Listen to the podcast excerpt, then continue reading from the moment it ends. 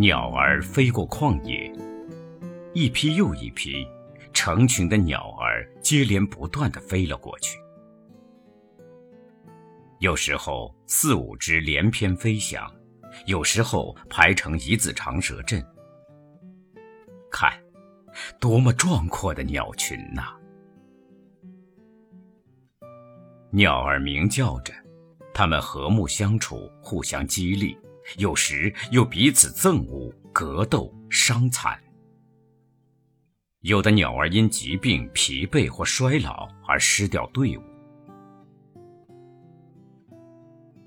今天，鸟群又飞过旷野，它们时而飞过碧绿的田园，看到小河在太阳照耀下流泻；时而飞过丛林，窥见鲜红的果实在树荫下闪烁。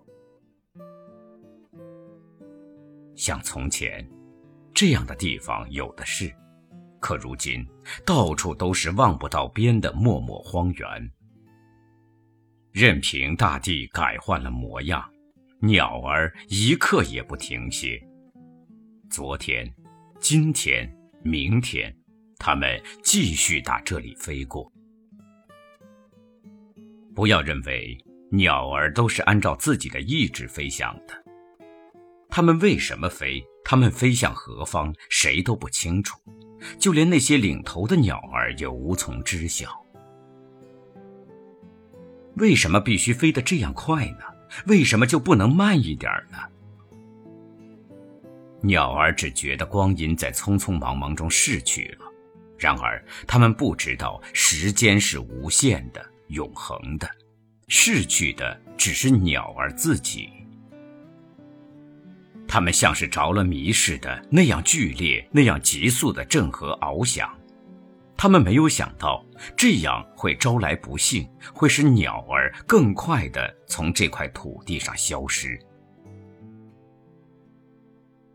鸟儿依然呼啦啦拍击着翅膀，更急速，更剧烈地飞过去。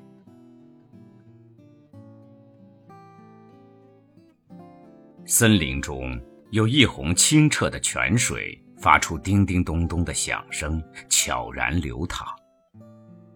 这里有鸟群休息的地方，尽管是短暂的，但对于飞越荒原的鸟群来说，这小憩何等珍贵！地球上的一切生物都是这样，一天过去了，又去迎接明天的新生。鸟儿在清泉旁歇歇翅膀，养养精神，倾听泉水的絮语。明泉啊，你是否指点了鸟儿要去的方向呢？泉水从地层深处涌出来，不间断地奔流着，从古到今，阅尽地面上一切生物的生死、荣枯。因此，泉水一定知道鸟儿应该飞去的方向。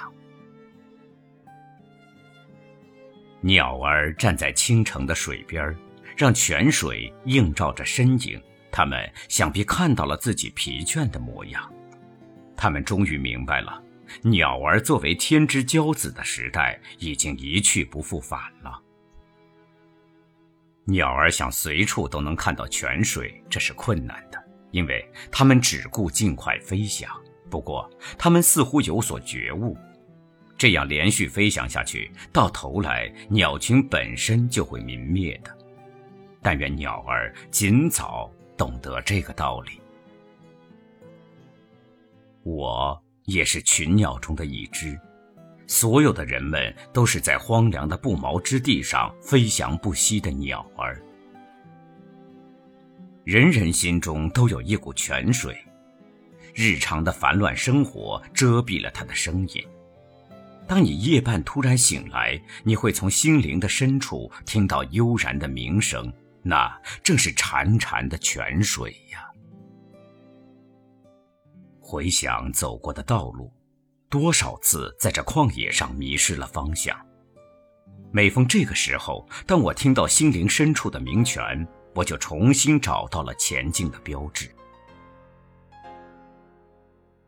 泉水常常问我，你对别人对自己是诚实的吗？我总是深感内疚，答不出话来，只好默默低着头。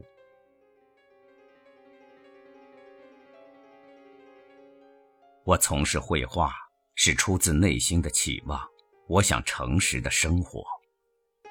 心灵的泉水告诫我，要谦虚，要朴素，要舍弃清高的偏执。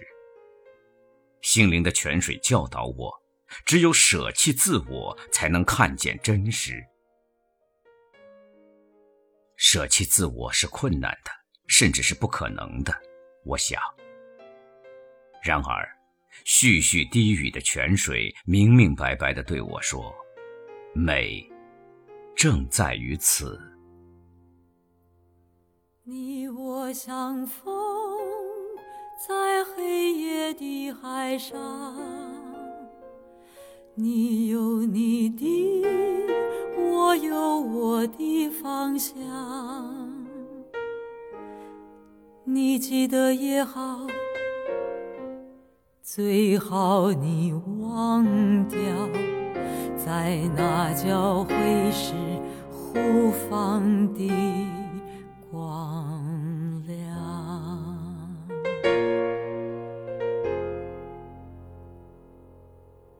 我是天空的一片云，偶尔投影在你的波心。你不必压抑，无需欢欣，在转瞬间消灭了踪影。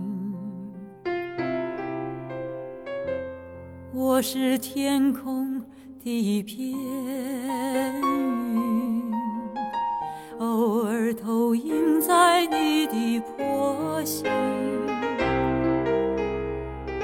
你不必压抑，无需欢欣，在转瞬间消灭了踪影。你我相逢在黑夜的海上，你有你的，我有我的方向。你记得也好，